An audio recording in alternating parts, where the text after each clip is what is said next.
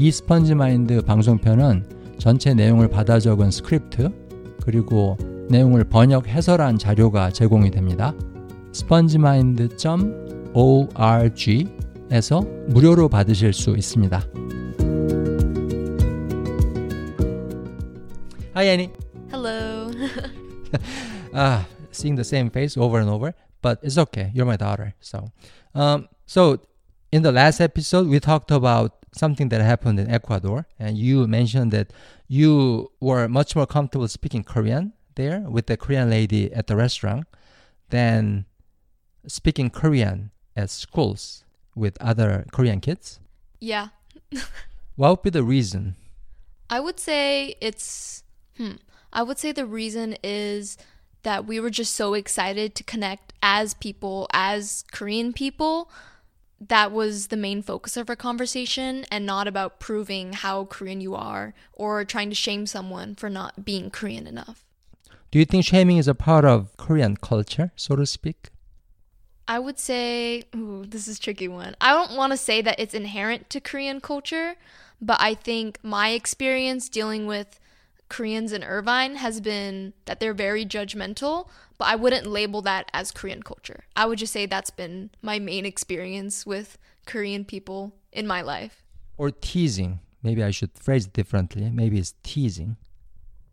I think, I mean, I don't want to, yeah, I, I would say a lot of Koreans are very teasing, and that can be both positive and negative. It could be our very playful nature and how we're always just joking around, but it can also be making harmful jokes or teasing in a more judgmental way. That's interesting because, as you know, half my listeners are actually non Koreans learning Korean. And a lot of them have this experience of when they started speaking Korean, their limited Korean to a Korean person, she or he would start laughing, right? And they would look at the person, the speaker, as if he or she was a child. And they were pretty offended by it. Do you think that's pretty similar to the experience you had with your friends? I don't think it's similar at all. I think it can vary a lot depending on are you trying to speak Korean in Korea? Are you trying to are you a white person speaking Korean? Are you a Korean person speaking Korean and not very well, which is my case? I think it varies a lot on the situation, um, who you are, etc. Do you think there was a certain expectation among your Korean friends that you are supposed to speak fluent Korean? Definitely. I think when I say that people made me feel like I wasn't Korean, probably the biggest reason was because I didn't speak Korean. And so they expected when, for example, I think we had at my high school, the Korean club was advertising for people to sign up for their club and someone asked me like oh are you korean? I'm like yeah. And they started speaking to me in korean and they i was like oh sorry like i don't speak korean. And they were kind of taken aback a little shocked and they kind of just said oh. And like that was the end of our conversation. And i mean obviously those moments don't feel good even though they are funny. So this was back in high school or college? In high school. We don't have a Korean club in college. Well, they actually tried to make one this year, so I'm excited to see what happens with that. So share a little bit more about that Korean club in Colby College with the listeners. Um, it's a very new club, so I don't know too much about it, but we so at my college we have an Asian student association and an international club. So that kind of separates a lot of the Asian Americans from the Asians, which is a very interesting divide that we're always trying to work on and to have more collaborative events so there isn't such a strong divide.